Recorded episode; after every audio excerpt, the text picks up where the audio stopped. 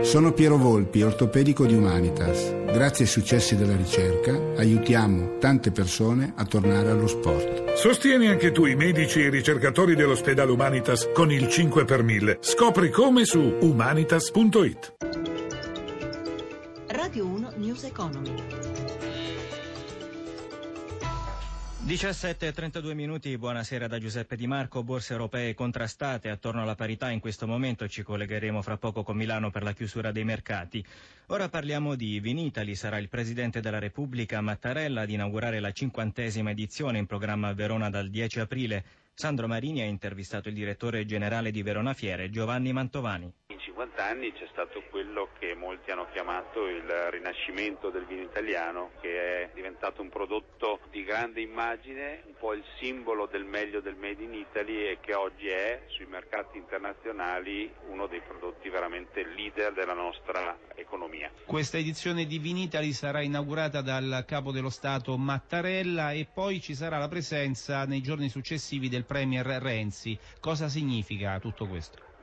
Significa che a 50 anni siamo nella maturità giusta per cominciare di nuovo, per un grande inizio di un Vinitali che guardi anche al futuro e quindi guardi al futuro come una grande piattaforma per far crescere ancora il vino italiano. Come sarà strutturata questa edizione? È ricchissima di contenuti, eh, avremo delle degustazioni straordinarie, ne ricordo una fra tutte dedicata a Giacomo Takis che ci ha lasciato recentemente, grande attenzione anche all'educational con i corsi della Vinitali International Academy e questa iniziativa molto bella che presenta il Ministero dell'Agricoltura dedicata ai nuovi canali del vino, in particolare ai canali del social, che vedrà fra l'altro la presenza del patron di Alibaba, Jack Ma, sarà anche per noi un'occasione per far crescere ancora l'esperienza del nostro e-commerce del Vinitali Wine Club. Stabilimenti balneari. È probabile che l'Europa bocci la proroga delle concessioni fino al 2020. Il caso potrebbe costringere l'Italia a bandire presto aste pubbliche per la gestione delle spiagge. Stefano Marcucci ne ha parlato con Riccardo Borgi, presidente del sindacato degli imprenditori balneari. Riteniamo che l'applicazione di questa norma generale debba essere tutelata da un periodo transitorio che noi indichiamo in un periodo trentennale. Avendo l'Europa quasi bocciato una proroga di quattro anni, è difficile sì. che ne conceda eh, una di 30.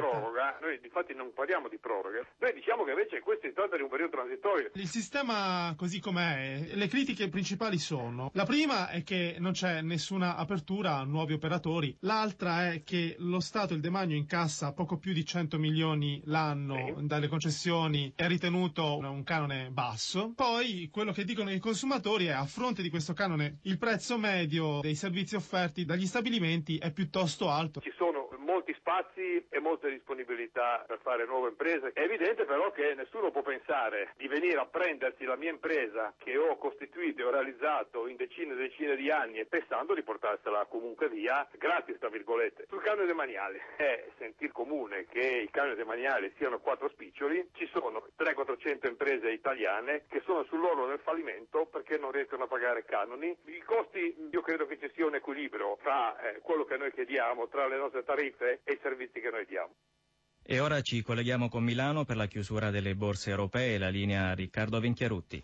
Sì, il Borsa di Milano non ha ancora chiuso, in questo momento segna meno 0,10%, speriamo di darvi la chiusura ufficiale nel corso della trasmissione. Ecco, in questo momento meno 0,18% il Fuzzi Mib il Francoforte sale dello 0,50%, Parigi meno 0,22%, Londra più 0,58%. Le borse che si sono risollevate almeno in parte dopo una prima parte di seduta debole grazie all'avvio positivo di Wall Street. In questo momento però anche oltreoceano il Dow Jones ha invertito la rotta, meno 0,01% e il Nasdaq più 0,26% dopo la diffusione di alcuni dati contrastanti sull'andamento dei nuovi cantieri, delle licenze edilizie e dell'inflazione che solo in parte hanno assecondato le attese. I mercati sono soprattutto concentrati sulle decisioni della Banca Centrale Americana questa sera, non si attendono novità sui tassi, ma dalle parole del numero uno Janet Yellen indicazioni sulle mosse future della Federal Reserve. A Milano spiega il rialzo di Fiat Chrysler Automobiles più 2,5% dopo i risultati delle vendite di febbraio Deboli invece i bancari, lo spread in calo 103 punti base e infine poco mosso l'euro vale poco meno di un dollaro e 11 centesimi. Linea Roma. Ed è tutto, News Economy a cura di Roberto Pippan torna domani dopo il GR delle 11.30 da Giuseppe Di Marco, buon proseguimento di ascolto con i programmi di Radio 1. Radio 1 News Economy.